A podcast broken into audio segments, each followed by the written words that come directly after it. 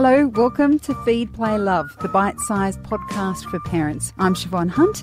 This is a show all about parenting. I speak to experts and carers about everything from fussy eating, toddler behaviour, sleep, and more.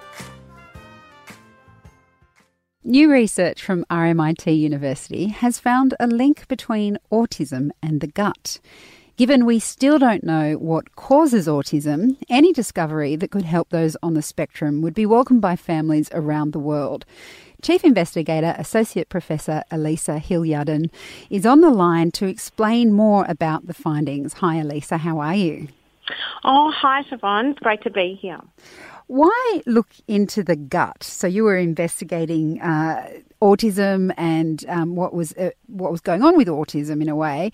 Why would you look at the gut when you're investigating neural diversity? Isn't it all about the brain? Yeah, well, it is, and it has been until now. But actually, what my research team's really interested in is the second brain. And this is the second brain that we have in our gut. And so we're interested in understanding what goes wrong with that second brain uh, in the case of gut problems, like in many disorders such as autism. You're going to have to talk to me a bit more about this second brain idea. Why do you call our gut the second brain? Well, because actually there's this huge meshwork of neurons that are running all the way up and down our gastrointestinal tract, which is really amazing. And I think a lot of people um, have forgotten or might not be aware of it. But I mean, maybe we can think about it in a way that, you know, we say we have, I don't know, gut feelings or we get butterflies or we're suddenly nervous and we feel like we have to run to the toilet. That's our gut brain talking to our main brain. Okay, so you, when you decided to look at our second brain, when it came to autism, what was it that you discovered? Right, I'll have to step back a little bit. So there's quite a, a lot known about uh, changes in the way neurons communicate in the brain in in um, in the case of autism. So that's been studied quite a bit. And so what my team came up with is really this question of we know there's lots of gut problems um, in people with autism.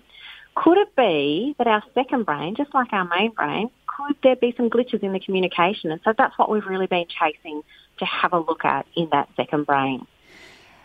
This is going to. Uh, this might be too big a question, but how exactly do you study that? Yeah, that's a good question. So what we've done, and we've just released a, a, paper that we've been working on for a long time, several years. And so we were able to go back to patients, the records of patients going to the paediatricians who first discovered the first gene that causes autism. So we were able to look at the records of those patients and show that they had gut problems. And then we work in mice that express the same autism mutation and we're therefore able to understand what the effect of that mutation is because the mice are genetically identical. They're twins basically, except and the only thing that's changed, they eat the same food, they live in the same um, in the same cage, and the only thing that's changed is that genetic mutation. So we can then look at their gut function and know that that gene mutation uh, found in autism changes the gut function. That's what we've been doing. And when you say that um, a lot of uh, people who are on the spectrum can have these gut problems. What is that? Um, how does that manifest? Are we talking about upset tummies, sensitivities? Is it yeah. in one specific way that they react? No, it's not, and that's kind of typical of gut problems. Um, so they can sort of uh, ebb and flow, and you can have things that seem quite opposite that they can all also be related to the same cause. So you might have bloating or pain or even vomiting reflux and um, alternating diarrhea and constipation. Believe it or not, that can all stem from from the same uh, problem. I know that we often get news about breakthroughs and people get really excited about the impact it's going to have, but it is just research and there is a long a long process between research and something actually happening to that the layperson can use that is either in the form of medicine or therapies. There's a long distance between those two things. But how might this research be used to help those on the spectrum? So, one thing that's become uh, really popular and is a really uh, strong area of research at the moment is understanding how our gut nervous system communicates with the with the main brain. So we already know that problems in our gut can change our mood and behaviour. So that's where this is sort of coming from. We know that we can manipulate the way we feel, um, you know, from with our gut problems, and there's this involves gut bacteria as well, and there's kind of a black box of exactly how that's working but we know that it can work, and that's from a lot of um, basic research, so animal studies.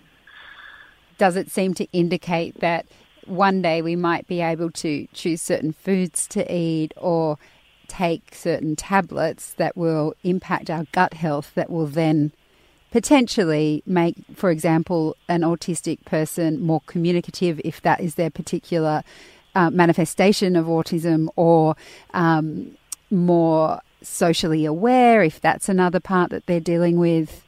Right. Do, do, you think it can be that specific? So, yeah, um, I think we're a long way off, but um, uh, stepping back as well, there's many gene mutations that are known to uh, cause autism now. So there's over a thousand genes associated with autism. So someone might have a gene mutation, but and that's unlikely to be reversed by changing the bacteria. But we might be able to, as you suggest, design treatments can, that can improve mood and behaviour and improve um, quality of life and daily living in those ways. Um, so that's, yeah, a, a, a potential option in the future. So interesting. I think there's a lot more to be explored with the discussion about our guts and our minds. But Elisa, thank you so much for talking to us about this today. Thanks. That's a pleasure. That's Associate Professor Elisa Hill Yardin. She's a Chief Investigator at RMIT University. Feed, Play, Love is a babyology podcast produced by Debbie Ning and presented by me, Siobhan Hunt. We'd love to hear from you, so if you'd like to get in touch, email us at feedplaylove at theparentbrand.com.au. See you next time.